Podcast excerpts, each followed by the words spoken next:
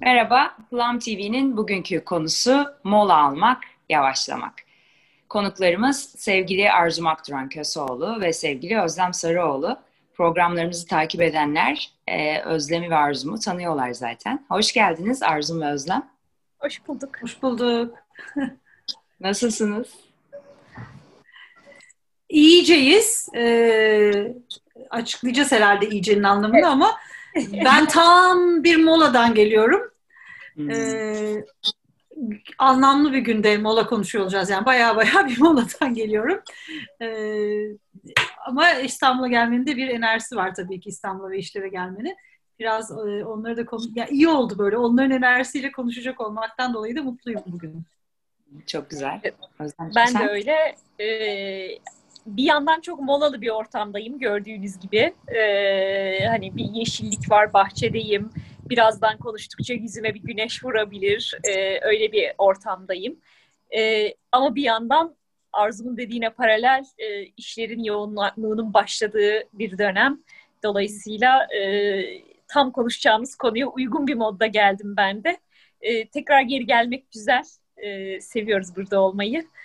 Bakalım neler konuşacağız. Siz de Plam için çok kıymetlisiniz. İyi ki tekrar birlikteyiz.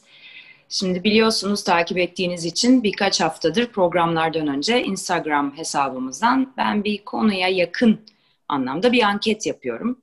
Ee, soru tabii, sorunun nasıl anlaşıldığı tabii kişilere kalmış bir şey ama hani bu sefer sorduğum, ara ara günlük rutininizden neyse o rutin mola alıyor musunuz? Cevaplarda evet ve hayırdı. Yaklaşık gene üç yüz küsür kişiye yanıtladı. Genelde yanıtlayan sayısı değişmiyor çok ilginç bir şekilde. Cevapların yüzde yirmi biri son aklımda kalmadı da hayır. Geri kalanı da evet. Yani yüzde seksene yakında bir evet söz konusu. Çok iyi bir rakam. Yani mola alıyor olmak tabii çok iyi bir rakam. Ancak şunu fark ettim. Çok Ankara Koleji'nden çok sevgili bir arkadaşımla arka planda yazıştık. Dedi ki bu soruya nasıl cevap vereceğimi bilemedim. Çünkü benim bütün hayatım mola alarak geçiyor. E, kendine öyle bir hayat düzeni kurmuş ki hakikaten aslında mola almaya ihtiyaç duymayacağı bir düzen kurmuş. E, o da çok güzel, ancak ben soruyu hani ona söylediğimde hakikaten sağ olsun uzun uzun da yazmış. E, ona söylediğimde dedim ki yani o rutin neyse. Çünkü aslında mola almak mesela rutininiz hakikaten evinizi taşım, yani işten evden çalışıyorsunuz. Çok güzel, Özlem'in şu anda programımıza katıldığı gibi bir yerde ikamet ediyorsunuz. İşte kuş sesleri ve denizle uyanıyorsunuz. Rutininiz var. Ancak mesela diyebilirsiniz ki ben bir hafta boyunca telefonuma bakmayacağım. Bu da bir mola. Veya diyebilirsiniz ki ben bu hayatı çok seviyorum ama ben üç günlüğüne çok hareketli bir şehir hayatına gideceğim, İstanbul'a gideceğim. Bu da bir mola. Ee, bunu açıklamak istedim programımızın başında. Çünkü hani izleyenler için moladan kastımız ne yapıyorsanız rutin olarak onun dışına çıkmak aslında mola. Bilmiyorum bu açıklama yaparak iyi mi ettim ama e, sizin kafanızda oluşturduğunuz veya düşündüğünüz bir farklılık kattı mı bilmiyorum ama ben molayı bu şekilde aslında değerlendiriyorum. Ee, Arzum, sen uzun bir moladan bahsettin. Sonra buna geleceğim hmm. dedim. Çok yoğun bir iş hayatın olduğunu ve aktif bir kişi olduğunu biliyoruz. Hmm. Nasıl bir molaydı bu? Ve hani bir farkı var mıydı önceki sefer aldığın molalardan? Bahsedeyim. Önce izninle hani bunu böyle tanımlamam size nasıl geldi diye sordun ya arada da. Biraz aklım orada kaldı benim. Dinlerken doldum çünkü onunla bir. Bir oradan e, başlayayım. Eee Hoşuma gitti açıkçası benim çizdiğim çerçeve ve biraz önce yaşadığım deneyim açısından da anlamlı geldi. Ondan da bir parça bahsederek başlarım. Ee, ve biz molayı konuşmaya hangi ihtiyaçla gelmiştik? Ne konuşuyorduk ki geçen sefer mola konuşmak istemiştik e, diye düşününce sanki biraz daha böyle bir e, içe dönme, hiç yani sadece rutin değişikliği değil de tamamen boşluğa erişmek üzere e, bir hale geçmekten bahsediyorduk. Ee, İkisinin için aynı şey mi bilmiyorum. Konuştukça evrilecek. Evet, yavaşlamaktan.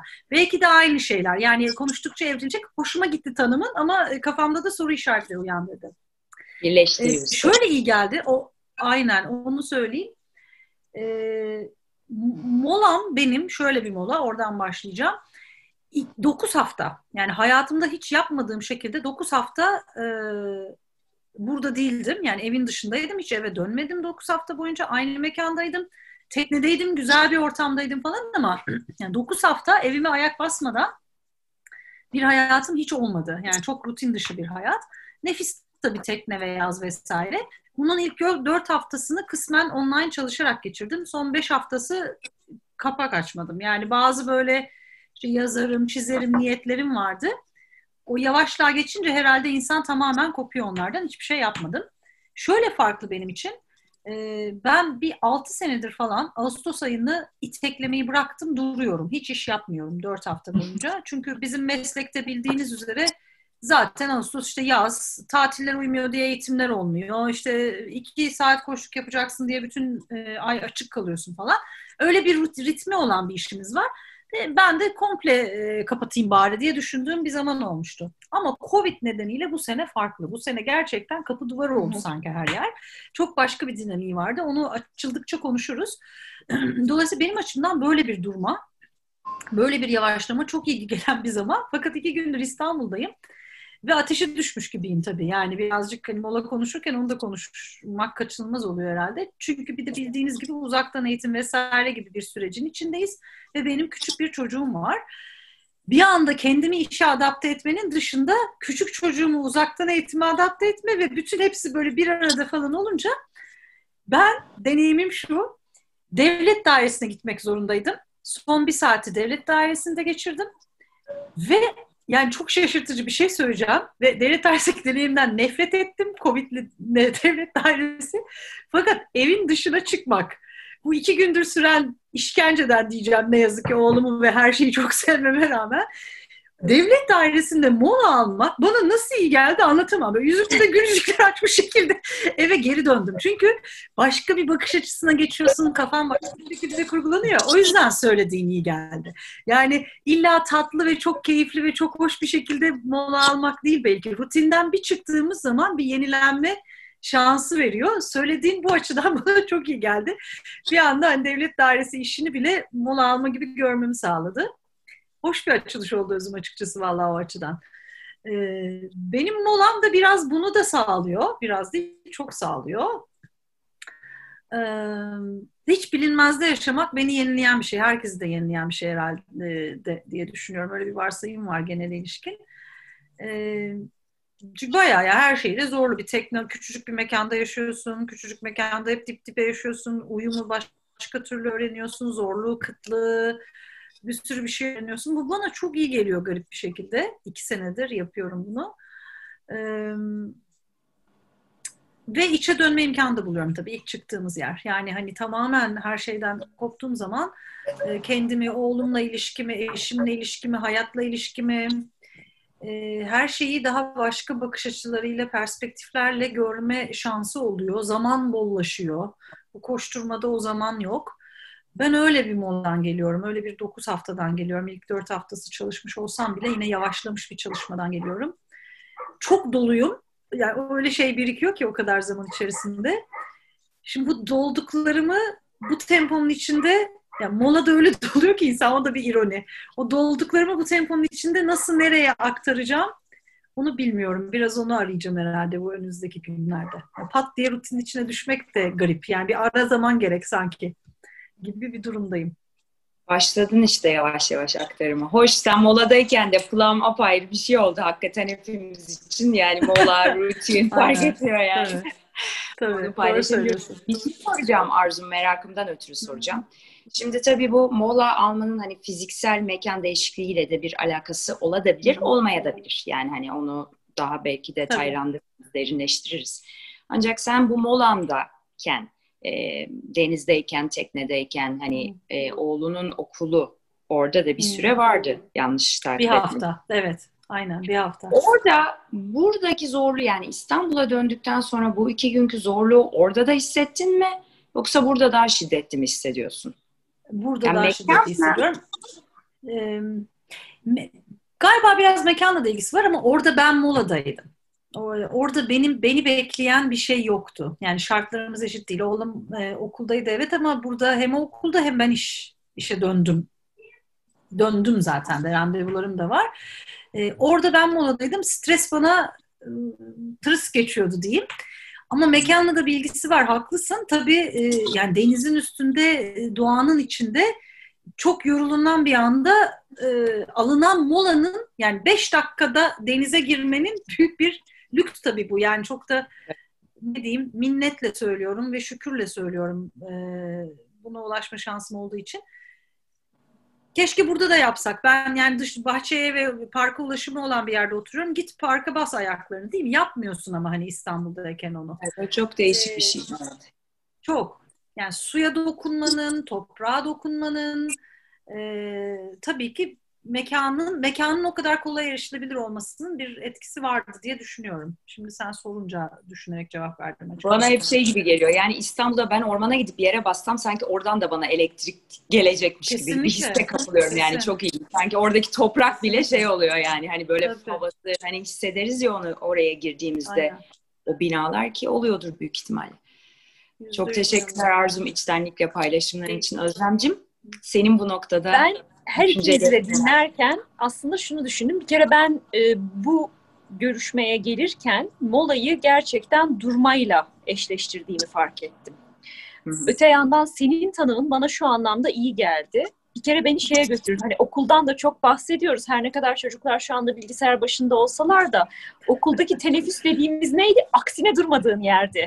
Yani hani nihayet çocukların bir, birden bir ay bir saatlerce durduktan sonra kendilerini sokağa, koridora attıkları veya işte ne bileyim bahçeye attıkları zamandı.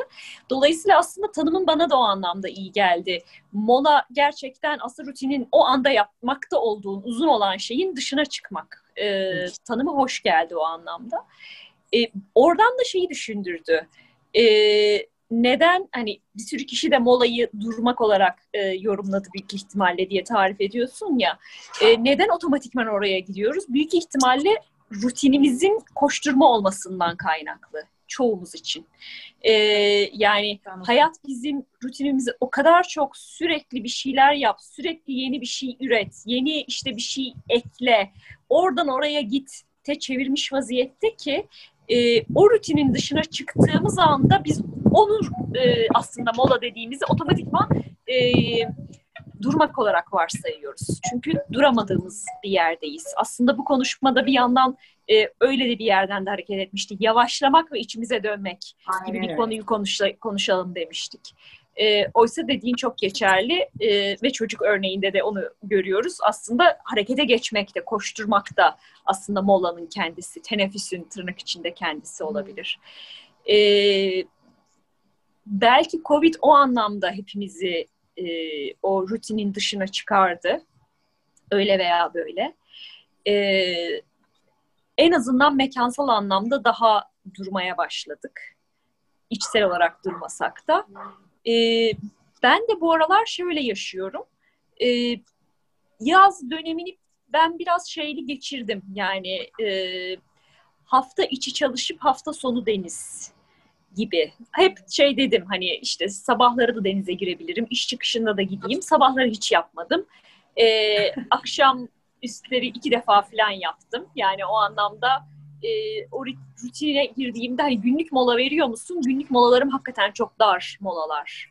Ee, öte yandan bende bir sene, birkaç senedir yapmakta olduğum bir şey dengesi var. Hafta sonu en azından bir günüme hiçbir program koymuyorum. O benim için mola. Ama o şöyle gelebilir yani o sabah kalkıp ben aa beş tane arkadaşımı göreyim diye e, sokaklarda gezebilirim. Hiç sorun değil yani illa evde duracağım oturacağım değil. Benim için mola o anlamda şey, plansız bir gün benim için mola. Ee, ve o anda içimden geldiyse hareket etmek, o anda içimden geldiyse durmak, e, pijamalarımı üçe kadar çıkarmamak veya sabahın saat yedi buçuğunda bir pazar günü dikilmek. Hepsi benim için şey olabilir, o günün kabulü. Ee, önemli olan oradaki ayrım e, şey, e, plansız olması. Oradan da şimdi rutinin dışına çıkmak tanımından oradan da anlıyorum ki aslında benim genel rutinim planlı bir zaman. Ee, o geçen sefer konuştuğumuz da şeyler vardı. Hani kendi daha e, sık kullandığımız taraflar ve kullanmadığımız yanlarımız diye, aslında o kullanmadığımız yanlarımızı alan açtığımız yerler moda diye düşünüyorum e, bu tanımla. Yani ben kendimi genel olarak e, planlı, e, bolca bir şeylere koşturan e, ve aslında o çeşitliliği de seven birisi olarak tanımlayabilirim.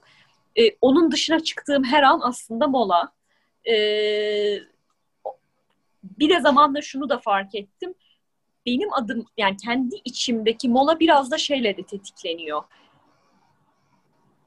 E, anın daha çok farkına vardım. Yani e, bilhassa şey için söylüyorum bunu. Hani anda kalmak ve aklın başka yere gitmemesi anlamında değil. Mesela bir yemek yiyorsam onun daha çok yavaşça tadına vardığım. İşte ne bileyim bir şarap içiyorsam onun tadını daha çok aldığım. Dolayısıyla öyle e, veya müzik dinlediğim. Yani duyularıma daha çok hitap eden zamanları koymuşum molaları daha çok. O beni dengeleyen şeylerden bir tanesi. Hmm. Ee, biri mi ötekinden, öteki mi ötekinden onu düşündüm. Yani intention'ın, niyetin tadına varmak olduğu için mi onu mola olarak değerlendiriyorsun? Hmm. Yoksa molada mı daha çok acaba onu yapıyorsun? Çok güzel nokta. İkisi de geçerli olabilir gerçekten. İkisi de geçerli olabilir. Ee, büyük ihtimalle e, bir kere acele yok. Yani bir şeye koşturacağım yok ve dolayısıyla daha çok anda kalıp daha çok tadına varabiliyorum, evet. Ama galiba onu tetikliyorum da. Yani e, beraber eğitim verdiğim e, bir arkadaşımdan bana e, şey kalmış, miras kalmış bir şey. Beraber eğitimi bitirince Ee, onun hep bir şeyi vardır. Bir şardöneyi hak ettik anı vardır. Ve hani koşullanma gibi bir şey oldu bana da o. Ee, şey bittikten sonra e, bir, bir kadeh bir beyaz şarap içeyim. Hani bir off vereyim. O günün yorgunluğu öyle geçsin. O e, artık nasıl söyleyeyim otomatikten gelen bir şey. Ama oturduğum zaman anın da içinde daha çok kalıyorum. Dolayısıyla evet ikisi ikisi de geçerli. İkisi de birbirini tetikliyor. Yani hak edişini kutlarken hakikaten o anı da hak ettiğini düşünüyor belki insan, hani kafasını oradan almaya evet. Çok. Evet. Ee, şimdi bunu yaşadığımız program... zaman da oldu. Yani yaşadığım zaman da oldu. O onun belki ayrımını yapmak lazım. Böyle aslında bence rasyonel, yani kafamda öbür taraflarımla, öbür alışkan olduğum taraflarla koşturmam gereken bir zaman e, bir bayram tatili girdi araya ve ben o bayram tatiline ucuz uçak bileti bulayım diye erken gittim. Ve aslında hmm. bir sürü insanın bayram tatiline çıkmadan önceki o son koşuşturmasının olduğu bir zamandı. Ve hiç rahat edemedim. Yani oradaki mola bana aslında şey vermedi. Gevşe, hmm. aa böyle bir rahat, aa ne güzel. Yani rutinin dışına çıktım olmadı. O yüzden bence oralarda niyet çok önemli. Yani ben evet kapattım ve buradayım diyebildiğin anda şeyler daha kolay geliyor. O anı hissetmek, ondan keyif almak daha çok geliyor. Eğer o niyeti koymamışsan, sen hala öbür moddaysan, işte o koşturan vesaire moddaysan, istediğin kadar e, kağıt üzerinde o bir mola gibi gözüksün, duygusu aslında bir mola değil. Evet. Şimdi sen bu kalabalıktan bahsedince aklım hep e, bir sürü yere gidiyor tabii. Biz konuştukça çağrışımlar yapıyor. E, biraz önce söylediğin şey bence çok önemli. Bu yani bu yüzyılda zaten her şey o kadar hızlı ki ve o kadar evet. fazla yerden bize hani böyle bir atak var ki yani şu hani şu anda konuştuğumuz telefon aslında hani çok yani teknoloji çok kıymetli bir şey, muhteşem bir şey bence, hayatı kolaylaştıran, bizi birbirimize kavuşturan, bu dönemi belki kolay atlatmamıza bazı açılardan yardımcı olan. Ancak tabii kişiyi çok zorlayan tarafları da var. Şimdi mola almak dediğimizde mesela benim aklıma şu geliyor. Mesela ben dedim ki ben iki gün boyunca e-maillerime, WhatsApp'ıma, telefonuma, S M S'lerime bakmayacağım dedim. Şimdi e, bazen mesela şu olabiliyor. İnsanlar tele, e, telaşlanabiliyor siz buna bakmadığınız zaman. Şimdi mesela eskiden sizi evinizden arayıp on beş gün biri bulamadığında yani bu kız öldü mü kaldı mı demiyordu. Şimdi bir kişi üç saat bulamayınca ve siz geri dönmeyince ortalık birbirine girmeye başlıyor. Şimdi o yüzden hani mola almanın da böyle bayağı bir hani herkese hazırlamanız lazım, işte haber vermeniz lazım.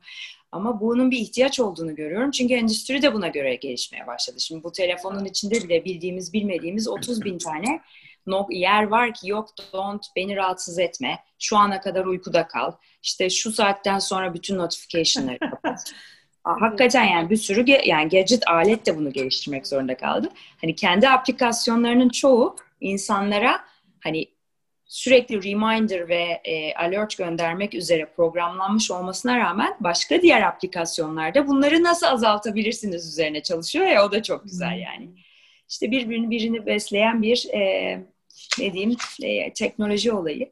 Üstelik konu... şeyi de istiyoruz galiba Özüm. Yani o e, alertleri almayı da istiyoruz. Hani otomatikman hep bize öyle dedi diye e, yani hani otomatik öyle geliyor ya, genellikle notification ayarlarında açık geliyor ve sonra onu kapatmayı seçmemiz gerekiyor. E, benim bir işte belki diyalog geçmiştir yani bir dijital koçluk işim var ve biz o işin bir parçası olarak insanlara dönem dönem hatırlatmalar gönderiyoruz. Ve bir dönem ilk daha yaptıklarımızda şeyi sormuştuk. Yani hatırlatmalar rahatsız ediyorsa hani kapatalım, sıklığını azaltalım. Çok iyi oluyor dediler ve bir, bir sürü projelerde yani yani ve bu kültür bağımsız yani. Türkiye, yurt dışı vesaire hiç fark etmiyor. Bütün debrieflerde insanların söylediği hatırlatmalar çok iyi oluyor. Aman devam edin. Yani o aslında hani app'lerin içine sıkıştırılmış bir şey değil. Galiba alıştık ona. Yani bir şekilde bir şeylerin bize hatırlatmasıyla, dürtmesiyle harekete geçmeye istiyoruz da onu. Ee, ve bu bana çok yani e, şaşırtıcı geliyor bir şekilde de. Yani niye rahatsız edilmek isteyeyim tırnak içinde? Ama istiyoruz onu, bir şeylerin gerisinde kalmamak adına. Ee, tuhaf bir bağımlılığımız oluştuğunu düşünüyorum. Çok değişik bir nokta. Bir şeylerin gerisinde kalmamak dedim. Mesela iş yaparken apayrı bir konu ama mesela kendi özgür irademizle girdiğimiz ne bileyim bir Instagram, bir Twitter.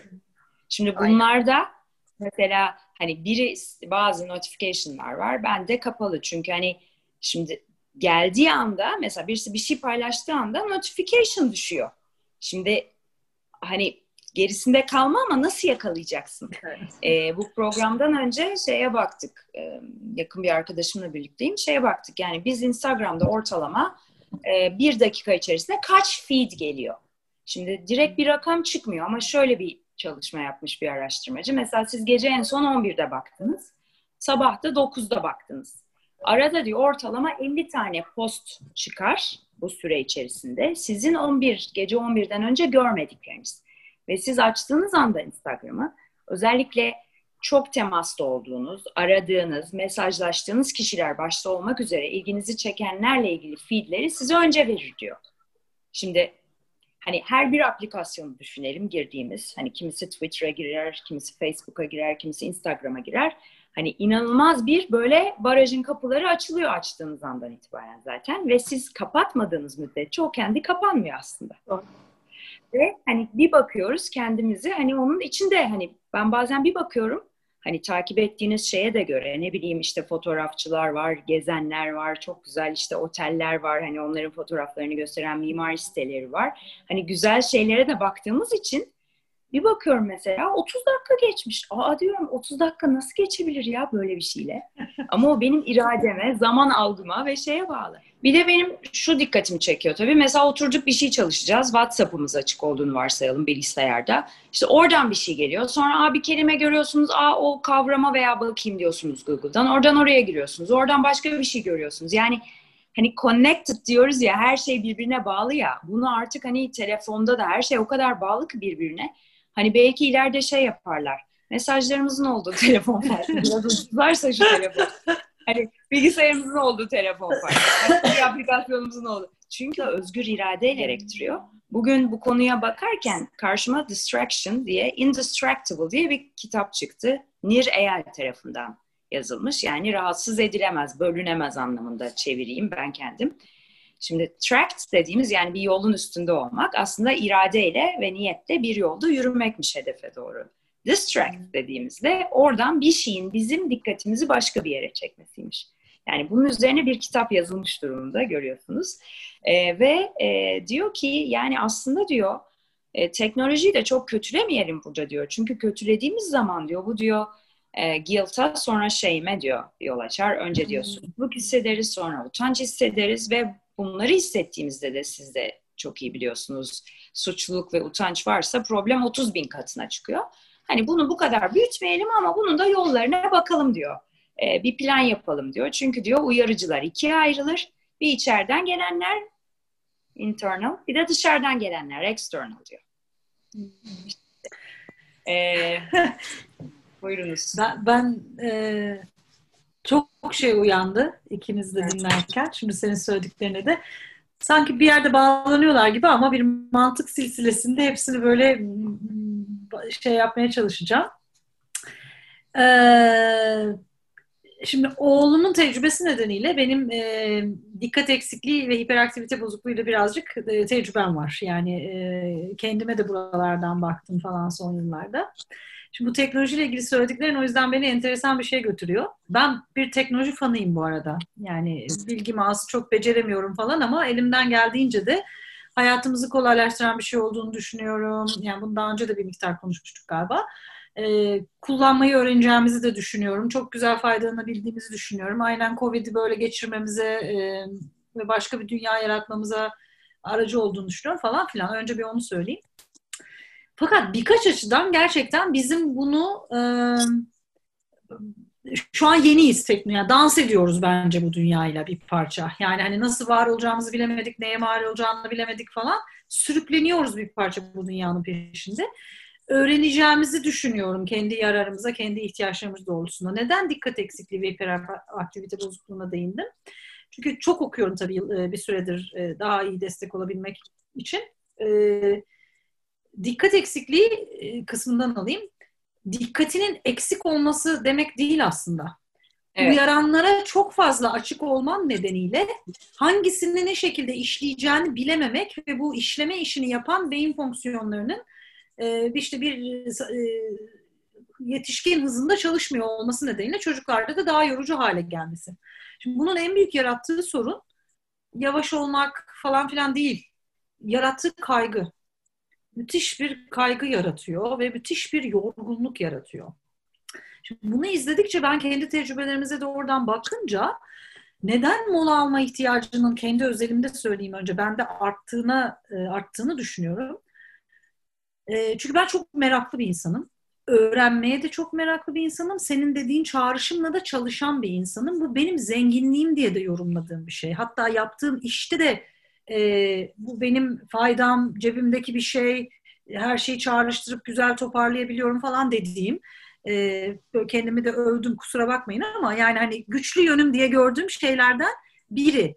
Ama bunun dezavantajını da hep yaşarım. Ben kalabalıkta olmaktan hoşlanmam, alışveriş merkezinde olmaktan hoşlanmam. Çünkü e, çok fazla görüp çok fazla ilişkilendirdiğim için bu beni çok yoruyor. Şimdi benim mola alma ihtiyacımdaki artışın bir nedeni de belki özüm söylediğin sebeplerle. Şimdi kendi kontrolümüzde olmayan bir şekilde hele benim gibi merak yapıda birisi e, sürekli bir şeyin peşinde bir yerlere doğru distract, başka bir yola doğru götürülüyoruz. Benim mükemmeliyetçi ihtiyacım hepsini de tam olarak kapatma e, ihtiyacı da getiriyor bana. Yani geçtim de olmuyor.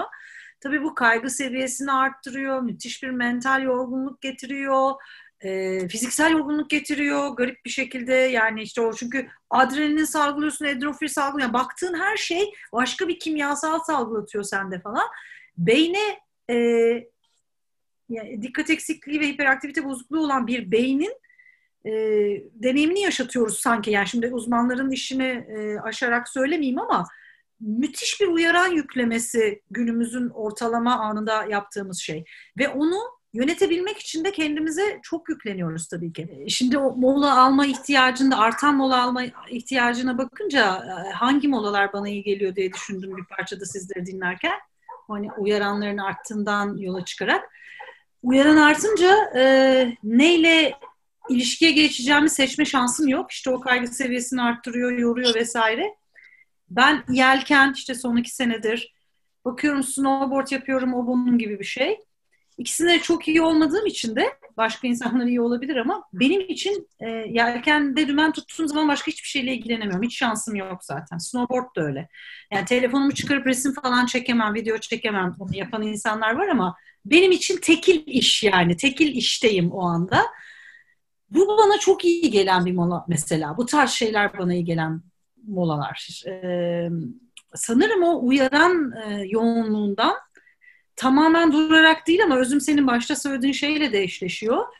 Ee, ama bir anlamda durarak Yani fazlalığı arttırarak, tekile düşürerek, o çoğulluktan tekil dikkat verebileceğim, neyi seçtiğimi, niyet ettiğimde kalmayı becerebileceğim. Yani yolumla niyetim, o söyledikleri o yüzden hoşuma gitti. E, niyetim ve yolum net ve başka beni oradan ayartabilecek bir şey yok. Oradayım. İllaki yavaş, illaki kapanmış ve gözüm kapalı ve zen durumunda değilim. Hala aktifim vesaire ama beynim e, dingin, tekil çalıştığı için. E, şimdi bir bunu düşündüm dinlerken. Bu çok önemli bulduğum bir şey. Bu mola bana iyi geliyor. İkincisi, bunu öğrenmek gerekliliğini şu açıdan da bağdaştırdım. Biraz konuyu başka bir yere de çekecek sanki bir şey ama çok önemli buluyorum. Çünkü dedin ya, o reklam açılıyor, Instagram'da bu reklam açılıyor, oradan o geliyor, buradan bu geliyor falan diye. iki üç sene önceydi galiba. Ben bir makale okumuştum. Ee, Harari'nin bir makalesi aslında ama Wired dergisi vardır ya, bu teknoloji dergisi falan. Evet. Onda yayınlanan bir makale.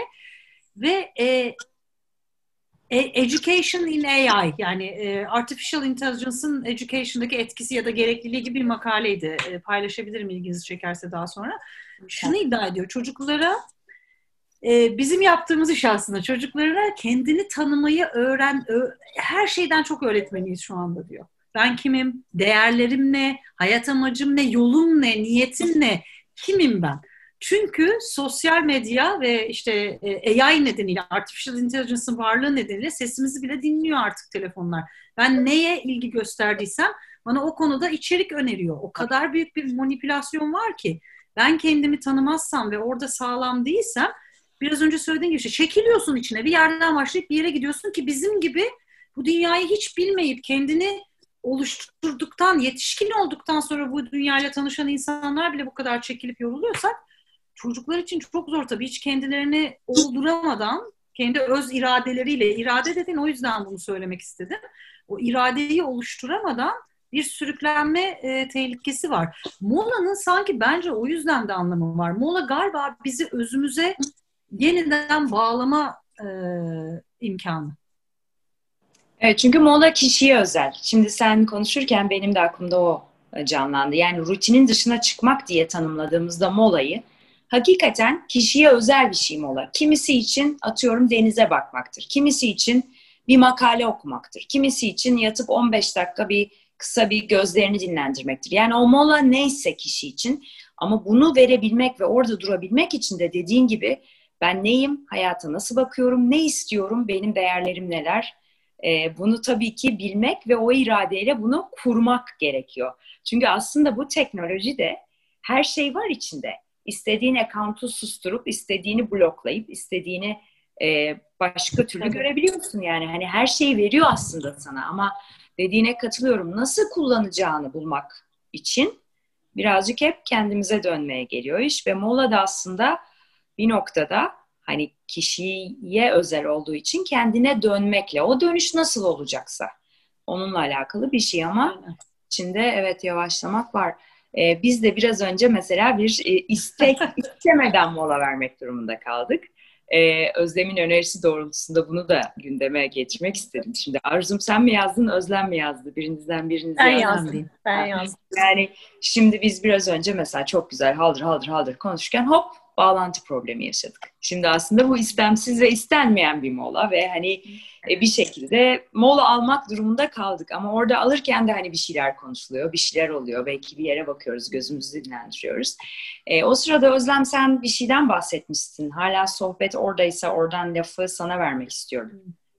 Sözü. Ee, şeyi söyledim az önce. Yani molayı tabii hep E, bizi dengeleyen ve bizi akışa getiren bir şey gibi söyledik, ama az öncekinde aksine sohbetin akışını bir an için durduran bir şey oldu. Yani bazen de bizi akıştan koparan bir tarafı da var e, molanın. E, dolayısıyla her şeyde olduğu gibi e, hiçbir kavram hani tamamen iyi tırnak içinde, hiç tamamen kötü değil ya, iki tarafı da var. E, o anlamda da bakmak lazım molaya. Yani acaba beyni bir şeylerden de koparıyor mu? Yani bir şeylerin gerisinde kalıyor muyum anlamında değil. Çünkü o zaten kaygılarımız, korkularımız vesaire vesaire. Öte yandan hani illa o molayı alacağım diye acaba akmakta olan bir şeyden kopuyor muyum? e, mesela ilişkiler aklıma geliyor böyle söylediğim zaman. Yani ben illa kendi alanıma çekileceğim ve kendi e, dünyamı yaşayacağım, kendi kurallarımı koyacağım derken mesela ilişkiden kopuyor muyum?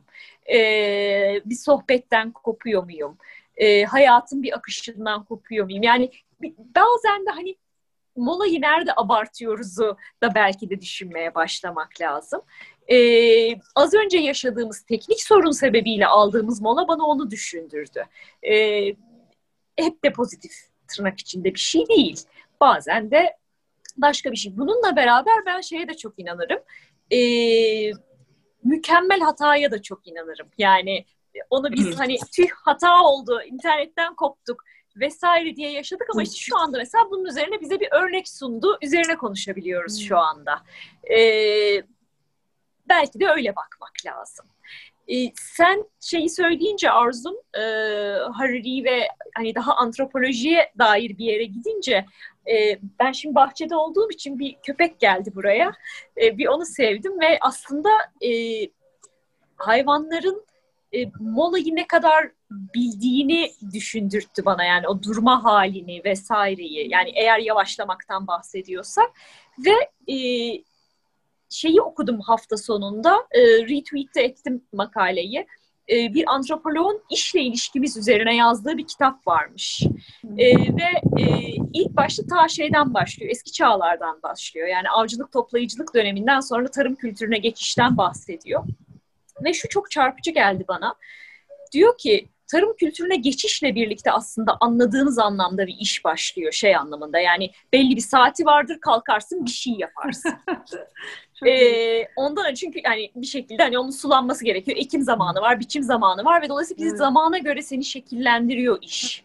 Oysa diyor avcılık ve toplayıcılık döneminde e, sahaya işte şeye gidiyorsun, avlıyorsun bir şey, geri geliyorsun ve onu paylaşıyorsun ve haftada diyor on beş saat kadar, yani bizim bugünkü zamanımızla gibi bir işlemle aslında belki bilmem kaç haftalık yemeğini zaten sağlıyorsun ve dolayısıyla başka da yapacak iş yok. Ve büyük ihtimal diyoruz işte ona. Üretkenlik.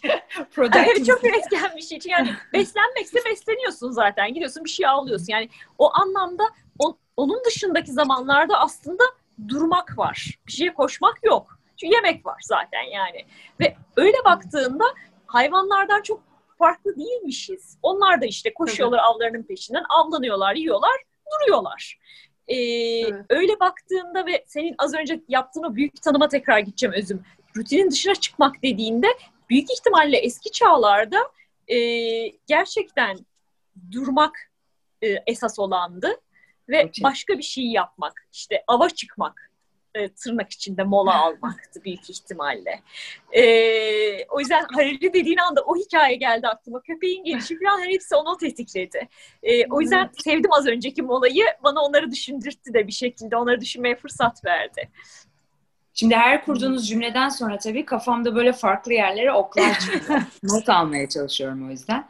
Öncelikle bu akışla ilgili bir not aldım. Mesela şeyi düşündüm. Şimdi bas, yani sporda mola vardır biliyoruz. Mesela basket maçında her yirmi dakikada bir mola vardır ve bir akış vardır mesela. Bir N B A ligi düşünün. Çok hızlıdır ya N B A'de, bir oraya bir buraya. Hani sporcunun teki koşarken basket potasına düt düdük çalar mola. Tamam. Şimdi akış durdu. Zorunlu bir mola. Yani orada şu yok yani. Pardon ben şu basketi atayım ondan sonra. Yok. Yani bu hayatı... Aynen. Çok. Arkadaş şuraya kadar yetiştirdim ben bunu diye. Yani aslında hayatın bir parçası. Şimdi bunu düşündükten sonra aklıma zen geldi. Arzum da biraz önce bahsetmişti zenden. Yani hayatta ne olursa olsun hani ona bir akıp giden bir şey gibi bakmak. Yani bu iyi kötü, doğru yanlış değil. Hani olan bir şey. Hani biz bunun senin de değindiğin gibi Özlem, iyi mi kötü mü, iyi bir şey mi oldu orada, kötü bir şey mi oldu? Belki o basket atılsaydı hani Sliding Doors filmindeki gibi belki bambaşka bir şey olacaktı. Yani bilmiyoruz artı ki. Tersini düşün. E, o basketi A takımı attığında mola onun için kötü. Basket evet. B takımına atılacağında Allah'tan mola oldu. Saved by the bell evet. diye bir laf var ya. Aynen öyle. Yani. Aynen. Kime göre iyi, kime göre kötü. Aynen evet. öyle. O yüzden yani hani tabii hayatın kendine göre bir akışı var, bir harmonisi var. Bu hani şeyi de ben biraz okudum bu süreçte. Yani çok detaylı değil tabii, okuma yapıyorum. Hani oradan oraya, oradan oraya. İşte bu zen, Budizm hani onlarda böyle bir hani hani akan suya bakmak gibi. Hani hiçbir şey böyle e, niye bu böyle oldu değil de ha bu böyle oldu. Hani bu ben bunu İzlemek. böyle oldu. Şu anda böyle oldu. Aynen öyle izlemek yani. Evet. Tabii içindeyken bazı şeylerin bu izlemeye geçmek çok zor ve fark ediyorum ki biz bu izlemeye geçmeyi ve en başında konuştuğumuz içe dönmeyi de biraz yavaşlamak, durmak ve dolayısıyla da molayla bağdaştırıyoruz. Çoğu evet. kişi aslında mola almak oraya geliyor şu devirde. Çünkü isterseniz sürekli temponun içindeyiz yani her halükarda. Ben şimdi, e, otomatikteyiz. Yani evet, bence, çok otomatik. Bence mola, molanın gerekliliğini getiren şey o. Çok otomatikteyiz. Seçerek davranmıyoruz. İzlem, gözlemcide hiç duramıyoruz. Ee, Özlem, belki sizin de Voice Dialogue'da kullandığınız bir e, self'tir gözlemci. E, benim de işte benzer çalışmalarımızda kullandığım şey. Çünkü yani gözlemci e, izleyen, yani ak kara demeden, doğru yanlış diye yargılamadan, seçmeden izleyen, e, öyle bir yerden, yargısız bir yerden baktığı zaman da tabii seçenekleri artan bir konum gözlemci. Fakat otomatikteyken buna şansımız yok. Çünkü otomatik işte o hızı da gerektiren bir şey olduğu için hem sen çomak soktuğun anda ne yapacağını bilemiyorsun ve müthiş bir panikle beraber geliyor tabii. E, bizi bağlantı kopardı. Sen söylerken Özlem onu düşünüyordum. E, Covid de dünyayı kopardı işte. Yani hani hiç olmayacak bir boyutta olmayacak bir şey oldu bir şekilde. Yani bir mola aldık ama hepimiz molaya direndik. Hiçbirimiz şükürler olsun yıllardır beklediğimiz mola diyemedik ki. Yani genelleyerek konuşuyorum tabii. Dedik de belki ama yani genel olarak diyemedik dünyacak. Çünkü ne oldu? Yani hani bir anda gözlemciye geçemedik, koptuk ve çark bozuldu. Ee, orada bence e, bir savunma mekanizması tabii devrede. Yani Allah'ım ben durursam acaba bu yeni tabii. dünyada varlık göstermeye devam edebileceğim mi korkusu var. Survival tetikleniyor resmen. Yani evet, hayatta kalma tetikleniyor. Hayatta tabii. kalma Hı. tetikleniyor. Ve tabii. ben mesela e, Covid dönemine baktığımda aslında az önce de aklıma bir deneyim geldi. Oraya doğru bağlayarak anlatayım. Ee, bunun ben de kendimde tetiklendiğini çok yaşadım ve bizim de Voice Dialogue dilinde kullandığımız e, bir de bir pusher karakteri vardır, yani daha zorlayan, sürekli hmm. daha daha daha diyen ve işte ne bileyim bir toplantım var, arasına mola vermeden hemen arkasına diğerini bağlayan, bundan çık öbürüne gir gibi seni koşturtan. Ee, ve ben bilhassa Covid'de evdeyken, çünkü eskiden ne vardı, en azından arabayla bir yerden bir yere gidiyordum ve o bir molaydı. Öyle veya böyle. İstanbul trafiğiyle bile uğraşıyor olsam kesinlikle. En azından müzik dinliyordum kesinlikle. Arabada vesaire. Ee, bir yere girdi çıktısı vardı. Şimdi o, o da kalkınca ortadan birini kapat diğerine bağlan, birini kapat diğerine bağlan bir dönem yaşadım. Ve bunu çok kişiyle de, yani yaptığım webinarlarda, toplantılarda herkesten çok duydum. Yani acayip bir molasız yaşıyoruz diye. Tabii. Aksine tam söylediğin gibi dünyadan koptuk ve mola aa ne güzel içimize döneceğimiz bir zaman diye varsayarken öbürce savurdu bizi. Öyle tamamen aynen. arasız ve molasız devam ettiğimiz bir dönem aynen. oldu. Öyle bir dönemin içerisinde e, bir arkadaşım e, bir deneyim paylaşım grupları yapıyordu ve her hafta yapıyor düzenli olarak. E, Alman bir arkadaşım. E, her seferinde geleceğim diyorum, aynen işte başka bir şeyler çıkıyor, gitmiyorum. Bir tanesi dedi ki bugün benim doğum günüm ve doğum günü şeyi yapıyorum, oturumu yapıyorum dedi. Öyle olunca dedim ki hadi ya doğum gününü kaçırmayayım, gireyim. Fakat öyle bir yoğun bir gün, peş peşe peş peşe bir sürü bir şey yapmışım ve artık yani o saat itibariyle akşamın dokuzu durmak istiyorum gerçekten, mola almak istiyorum ve girmiş bulundum. Ve dedim ki yani nasılsa bir meditasyon grubu gibi bir şey, hani nasılsa duracağız, hiçbir şey yapmayacağız. O da bir mola. Durabilirim. Demez mi bir küçük meditasyondan sonra? Şimdi siz dedi breakout gruplarına ayıracağım. Orada şu konuyu tartışın. ee, ben toplu deseydin Özlem. Diyebilirdim. Doğru söylüyorsun. Girdim ben gruba. Ve hani birileri dediler ki paylaşacak bir şeyim. Hani böyle herkes birbirine bir alan veriyor. Ama işte sen bir paylaşırsın. Dedim ki ben paylaşmak istiyorum. Ben dedim ben burada olmak istemiyorum. Yani ben şu anda durmak istiyorum. Ben şey gibi bile değil, meditasyon bile yapmak istemiyorum. Ben aslında bakarsanız evdeki saksı gibi durmak istiyorum şu anda. Bu kadar yorgunum. Ben buraya niye geldim? Ve karşıda ben böyle döküldüm, döküldüm, döküldüm. İki kişi vardı. Ve böyle kafalarını sallayarak beni dinlediler. Sonra dedim ki ben galiba şu anda durmak istiyorum dedim. Kafalarını salladılar. Beraber durduk. beş dakika. Çünkü breakout'ıma beş dakika verilmiş. Karşılıklı böyle durduk. Ortasında gülme geldi bana. Diyorum ki yani siz nasıl insanlarsınız? Nasıl beni anladınız da şu anda bana eşlik ediyorsunuz? Ama biz o molayı birlikte aldık. Çoğu zaman molayı yalnız alıyoruz. O yüzden çok bireysel bir şey dedin ya Özüm. Yani çoğu zaman kendimize göre bir mola alıyoruz ve biriyle paylaştığımız bir şey değil. Ee, belki onları biraz daha yapmak lazım. Yani diğer durduğum her zamandan daha etkin geldi bana onlarla birlikte duruyor olmak. Ee, şunu bak, bir şey fark ettim bunu söylediğinde. Aslında bireysel, ama yani bireyselden kastım ille kişinin tek aldığı anlamında söylemedim ben ona. Hmm. Bir şey. Mesela ben şu anda e, hani yani hayatımda bana en yakın olan insanlardan biriyle birlikteyim. Altı aydır birbirimizi görmüyorduk ve bana şu an yani birkaç gündür nefes gibi geliyor bu, yani vitamin gibi geliyor. Hmm. O yüzden hani mola aslında hani o maruz kaldığın ve artık seni yormuş olan ve yorduğunu da sonradan fark ediyorsun aslında çoğu şeyi. Doğru. İçindeyken fark etme şansın yok. Bu yorgunluğun oturduğunda çıkması gibi. İnsan koşarken doğru, yorgun olduğunu hissetmez. Durduğunda hisseder yorgun olduğunu. Çok doğru. O yüzden, e, o yüzden zaten hani molayı bir basket maçında onlara bırakmıyorlar. Sen yirmi dakika sonra alacaksın mola diyor. Mesela araba, arabalarda yeni teknoloji. Dört saat sonra diyor ki sen bir kahve molası alsan iyi olur artık diyor. Çünkü aynen, bana kalsa ben almayacağım. Olur olur oldu gideceğim. Yani senin beynin... Sinir olduk varmışsan görüyoruz. Çok zeki bir şey olmadığını da, yani beyin çünkü çok iyi çalışan bir aygıt değil, biliyoruz. Yani nereye güldüğünde gülüyorsun zannediyor. Ben şöyle güleyim, aha güldü diyor mesela. Ona göre salgılama yapıyor. Yani bunu manipüle etme de şansımız olduğu için. Tabii bu bilinen kısmı, belki ileride bu da değişecek, hani bu şu anki bilgiyle e, bağlı olarak söylüyorum. E, o yüzden hani Özlem oradan hani artık bize iyi gelen, yani şimdi konuştukça tabii fikrim de açılıyor, gelişiyor benim, onları da buraya paylaşmak istiyorum sizlerle de, inşallah izleyenlerle de.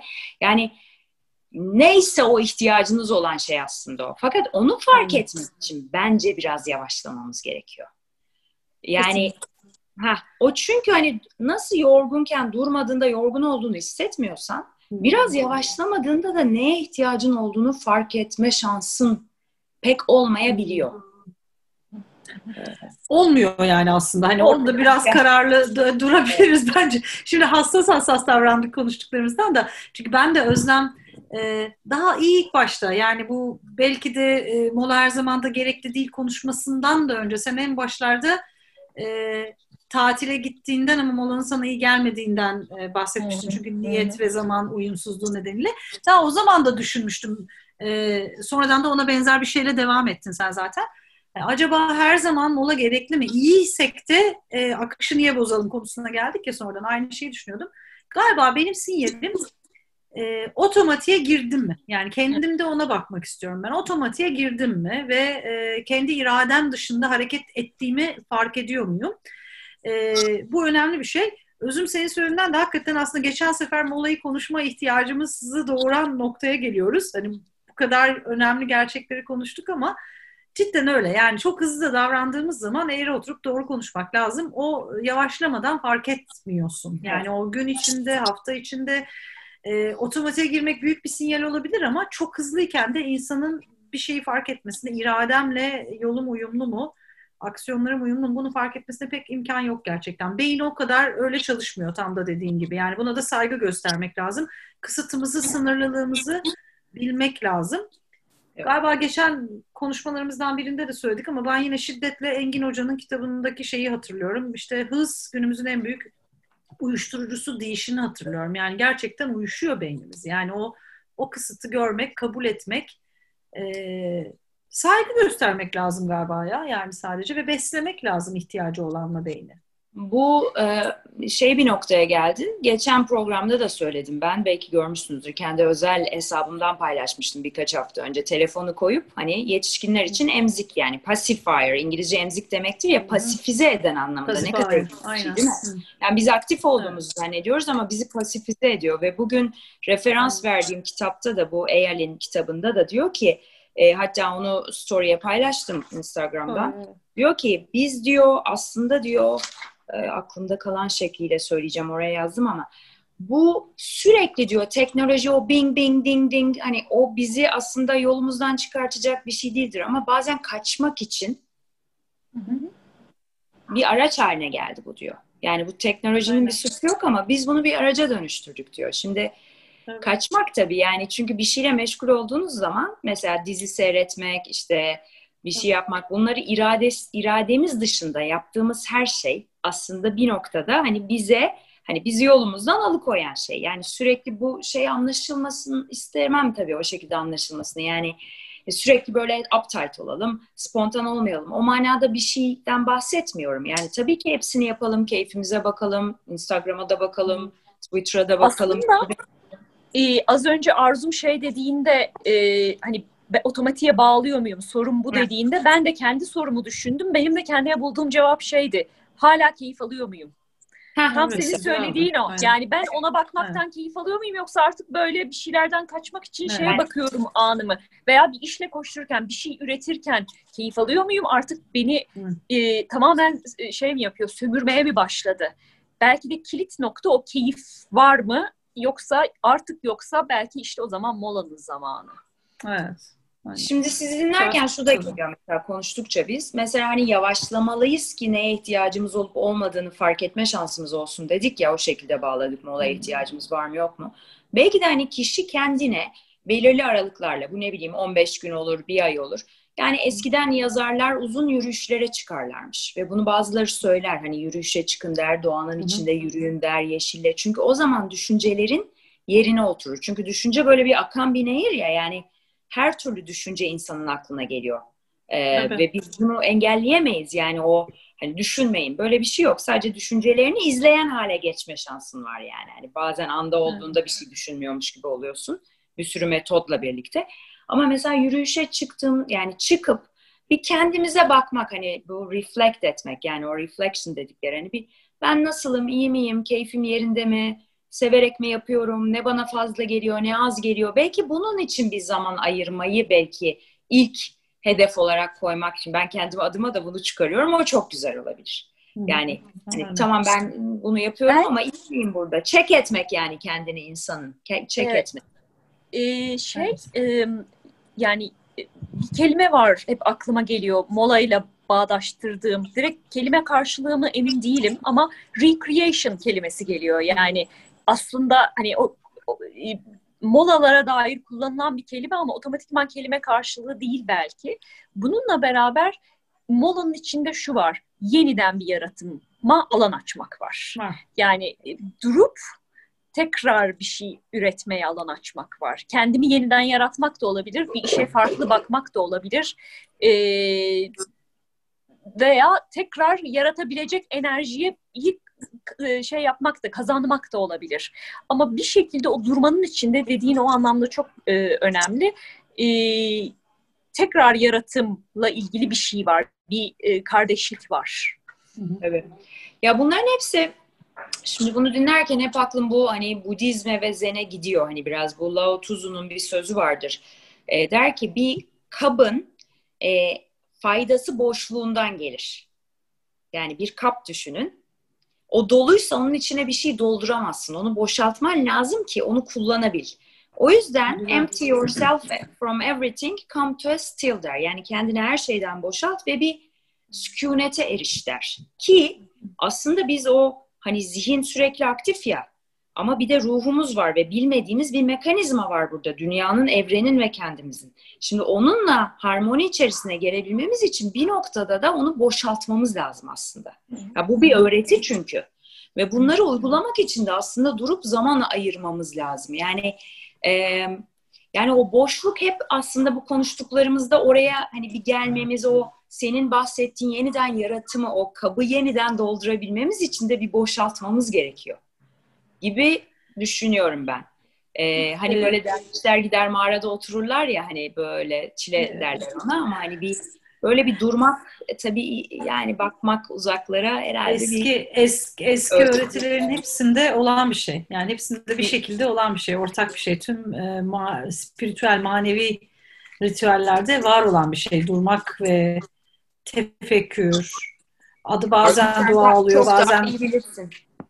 Estağfurullah, yok meditasyon oluyor, dua oluyor, oluyor bu oluyor ama e, çok kıymetli. Yani ben Budizm'le de e, ilgilendiğim bir dönem vardı falan ama hepsinde sonuç itibariyle e, bir durup, boşaltıp, bir olup, yani evrenle birliğini hissedip, e, hayvanların yaptığı şey o oldu işte, evrenin ritmiyle, çünkü bir de o ritmin tersine gitmenin verdiği bir yük de var insana ki, evet. Doğa, yani doğanın tersi zaten gidiyoruz, hani dü- modern dünyanın getirdiği bir yük. E, bizim bizim e, benim o çok sevdiğim dünyanın içinde neye ihtiyaç var diye sorardık biz ki hala en beğendiğim sorudur yani, what's needed, yani o, o boşlukta şu anda neye ihtiyaç var diye sorma şansına sahip oluyorsun ki özellikle senin sevdiğin, söylediğin şey nedeniyle çok seviyorum onu. Birden bilinçli seçime geçiyorsun, birden yaratım gücünü eline alıyorsun. Çünkü işte şamanizmde o yönlerin verdiği güçlerden biri üretkenlik, yaratma. Yani güneşle bağdaştırılan, ışıkla, ateşle bağdaştırılan, ateş yakar ve yeniden yaratır falan ya. Yani sembolizmde öyle bir şeyler var. Yeniden yaratma. Yaratmak için ya yakacaksın ya boşaltacaksın. Yani sıfırlayacaksın. Özüm hani her yerden bakabiliriz. Sonra da yaratacaksın. Ama bunu yapabilmek için, yaratabilmek için de bir önce neye ihtiyaç var? Yani ne, neye ihtiyaç var diye sorabilmek lazım. Onu sorabilmek için de o özgürleştirmeyi getiren şey işte e, durmak. Yani otomatikteyken sorabildiğin bir şey değil çünkü. Otomatikteyken otomatiktesin. Koşuyorsun. Bunun da bir adı var ya. Çok adı, adı ne? Yani biz söyle söyle. Yani şama, e, Maya şamanlarında bir adı var. Yoz yoza yoz e, yani insanın iç güçlerine bir de yozlaşan taraflarını vermişler. Mesela şey çok enteresan. E, müttefiklerinden biri diyeyim, yani insanın içindeki müttefiklerden biri yolu tayin eden Pathfinder. Öyle söyleyeyim. Hani e, sembolizmde kurtla çok eşleştirilen bir şeydir. Kurt yol bulur, sürü öncüsüdür, yol tayin eder, arkasından insanları sürükler falan ya. Yani insanın güçlerinden biri bu. Ben önce yaşam amacımı bulacağım, onunla bir yola geçeceğim, bir yolum olacak, yolumu yaratacağım. E, onun yozu sürüklenme işte. Yani yoz hali, sürüklenme halin senin. Sürüklenmemek için durup ben kimim ve neye ihtiyaç var şu anda ve ne yapacağım diye sorabilmen lazım. Soramadan otomatik. Çok özür dilerim. Heyecanlı böldüm sanki. Yok, aksine şunu söyleyecektim. O kadar güzel getirdin ki aslında bütün içimizdeki o seslerin bir normal, yani nasıl diyeyim, bizim işimize yarayan tarafı var, bir yoz tarafı var. Dediğin çok geçerli. Yani o enerjiyi fazla kullandığın zaman. E, tersine çevirmek de mümkün. Yani hmm. beni, mesela ben çok mu planlı programlıyım? Koşturan koşturan birisi miyim? Onu geri adım attırırken güç olarak kullanmak da mümkün, molanın hayrına. Mesela şunu az önce Öz, Özüm'ün söylediği şeyle oraya geldim. Hani molaya zaman ayırmak dedin ya, planlayan tarafıma şunu söylemek. Bana mola için ajandama yer aç. Yani ajandama evet. izin al örnek. Evet. Bana e, toplantıların arasına on beş dakika zaman koy. E, neyse yani o mola ihtiyacım neyse aslında o kuvveti yozdan çekip e, daha işime yarayacak, dengeli yere getirebilirsem orada aslında işime de yarayabilir. Yani tam tersini gerçekleştirmek için. Onları fark etmem gerekiyor. Aslında o güçleri, yani tükaka olmayacak hiçbir şey planlamayacağım değil aslında aradığımız şey. Ona hala ihtiyacım var. Hayatı zaten döndürmek için ihtiyacım var. Ama en azından o kaynağı şöyle de kullanabilirim. Bana mola ayarla. Bana bir tatil ayarla. Bana es verdirt. Ee, X kişiyle toplantı ayarladığın gibi kendimle toplantı yapayım. Gibi gibi. Ee, onları yaparsam o zaman işte aslında daha dengeli olabileceğim büyük ihtimalle. Daha az e, koşturan enerjide olabileceğim. Aynen. Şimdi sohbet tabii değişik bir yere geldi. Bunları da dinlerken şunu fark ettim. Aslında mola almanın yorulmakla birebir bir alakası yok. Yok. Mola almak hani o basket maçındaki gibi. Yani bazen bir şeyi hop kesip, yani bir şöyle bir reflect etmekle bir alakası var. Çok yorulmuş da olabiliriz, olmaya da biliriz. Çünkü eğer mola almazsak yorulup yorulmadığımızı anlama şansımız da çoğu zaman olamayabiliyor. Ve o yap veya o yaptığımız şeyden memnun olup olmadığımızı anlama şansımız. Ee, çok güzel bir sohbet. Çok güzel gidiyor. Şeyiyle e, bağlamak istiyorum. Zorba'yı seyretmişsinizdir veya okumuşsunuzdur Kazancı Akis'in. Ben hani çok tabii yani defalarca okumak lazım onu. Ben şu ana kadar iki kere okudum ama şimdi gelince bir kere daha. Orada der ki çekiçle çivi çakarken çekiç olacaksın, çivi olacaksın der. Yani hmm. aslında akışla da alakalı bir şey var orada. Onu başka bir zaman mutlaka konuşmak isterim. Eğer sizler de arzu ederseniz. E, molada buna müdahale değil ama bazen hani ben ne olmak istiyorum? Ben çekiç mi olmak istiyorum? Çivi mi olmak istiyorum? Sandalye mi olmak istiyorum? Sormak lazım. Evet, bir mola ara sıra gerekiyor o e, koşuşturmanın hmm. dışına çıkmak için. İrademizi kullanarak ara sıra mola aldırmamız da gerektiğini fark ediyorum sizin söylediklerinizden ben şu anda. Ee, programımızın saat itibariyle biraz sonuna gelmek durumundayız, toparlamak durumundayım. Ee, şu geldiğimiz noktada son olarak söylemek istediğiniz, eklemek istediğiniz şeyler var mı diye sormak istiyorum. Veya bir dileğiniz. Ben, ben çok tamam hissediyorum. Şunu söylemek isterim belki galiba. Tam molaya yaraşır bir sohbet olduğunu düşünüyorum. Yani şunu konuşuruz, şöyle oluruzdan çok başka bir boyutta o durmaların da getirmesiyle başka bir anlamla gelmeli ve onu takip ederek yeniden yarattık galiba molayla ilişkimizi. Ben öyle hissediyorum. Ee, umarım dinleyenlere de öyle gelir. Evet, ben de benzer bir şeyden alacağım. Bir, az önce söylerken bir fikir gelmişti aklıma. Onu paylaşıp sonra kapanış cümlemi söyleyeyim. O da şuydu. Aslında biz her ne kadar bireysel olarak bunu keşfetmemiz gerekiyor gibi yaşasak da aslında büyük sistemin bildiği bir şey var. Yani hafta sonu dediğimiz şey öyle bir şey. İşte bilmem kaç gün izin günü dediğimiz öyle bir şey. Evet. Önemli olan zaten sistem bana onu yap diyor. Yani ben akıl edemesem de yap diyor bana. Ee, öte yandan onu korumam gerekiyor. Yani o hafta sonunda da çalışırız. Ne olacak? Akşamleyin de şu saatten sonra mesai diye bir şey var. Sonrasında da çalışırız. Ne olacak? İşte izin de bu sene almayı vereyim. Veya alma birbirimize de yaptığımız. Ee, gibi şeylerden aslında sıyırabilirsek zaten büyük sistem bu mekanizmanın bu e, bedenin, insanın böyle çalışacağını kabul etmiş vaziyette. Ee, en azından oraya bir odaklanmamız lazım. Yani o alanlarımızı tutmamız lazım. Bireysel olarak başka bir şey yapamıyorsak bile. Bir o gelmişti, onu bir söyleyeyim istedim.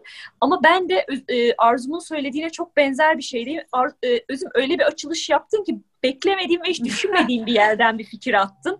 Ondan sonra e, seansın kendi akışın içerisinde kesiliyor olmamız başka bir şey attı. Dolayısıyla e, birbirimizle konuştukça benim de kavramım tekrar şekillendi ve e, şey oldu diye düşünüyorum. Yani e, hani dinleyenler açısından da ha evet böyle mi? Ben de bunu düşünmemiştim de dirilten bir parçası olduysa eğer bilin ki biz de öyle yaşadık. Sürekli genişleye genişleye kavram daha da bir yerini buldu diye yaşıyorum. E, o yüzden sizlerle bunu yapmayı seviyorum. Teşekkürler. Aynı şekilde ben de çok çok teşekkür ediyorum ikinize. Kendi örneklerinizi de ve kendi iç dünyanızı da kattığınız için ayrıca teşekkür ediyorum. Çünkü kişinin kendi bireysel tecrübesini duymak tabii apayrı oluyor. O zaman ilişkilendirebiliyor insanlar. Bir de sizinle yaptığımız sohbetlerin hep sonunda belki meslekten mütevellit bir öğrenme çıkartıyoruz kendimize. O dikkatimi çekiyor. Yani o sohbetin bizi fikrimizi açmasına, değiştirmesine, geliştirmesine izin veriyoruz, alan açıyoruz ve sonra da ha ben kendimde şunu fark ettim deyip fark ettiğimiz noktalarla bitiriyoruz. Bence bu da hani bana çok iyi geliyor. Çünkü hani biliyoruz diye bir şey yok. Öğreneceğiz, gelişeceğiz, değişeceğiz. Şimdi bunu düşünüyoruz. Belki bir sene sonra aynı programı çekeceğiz. Ve bambaşka şeyler. Yani o yüzden bence en önemlisi açık fikirli olmak, buna açık olmak. Ee, çok çok teşekkür ediyorum tekrar. İzleyenler de umarız keyif almışlardır. Kendilerine güzel bir mola verebilmişizdir veya molayı düşünmelerine fırsat yaratabilmişizdir. Görüşmek üzere diyorum. Allah'a ısmarladık. Sevgiyle görüşmek üzere. Görüşmek üzere.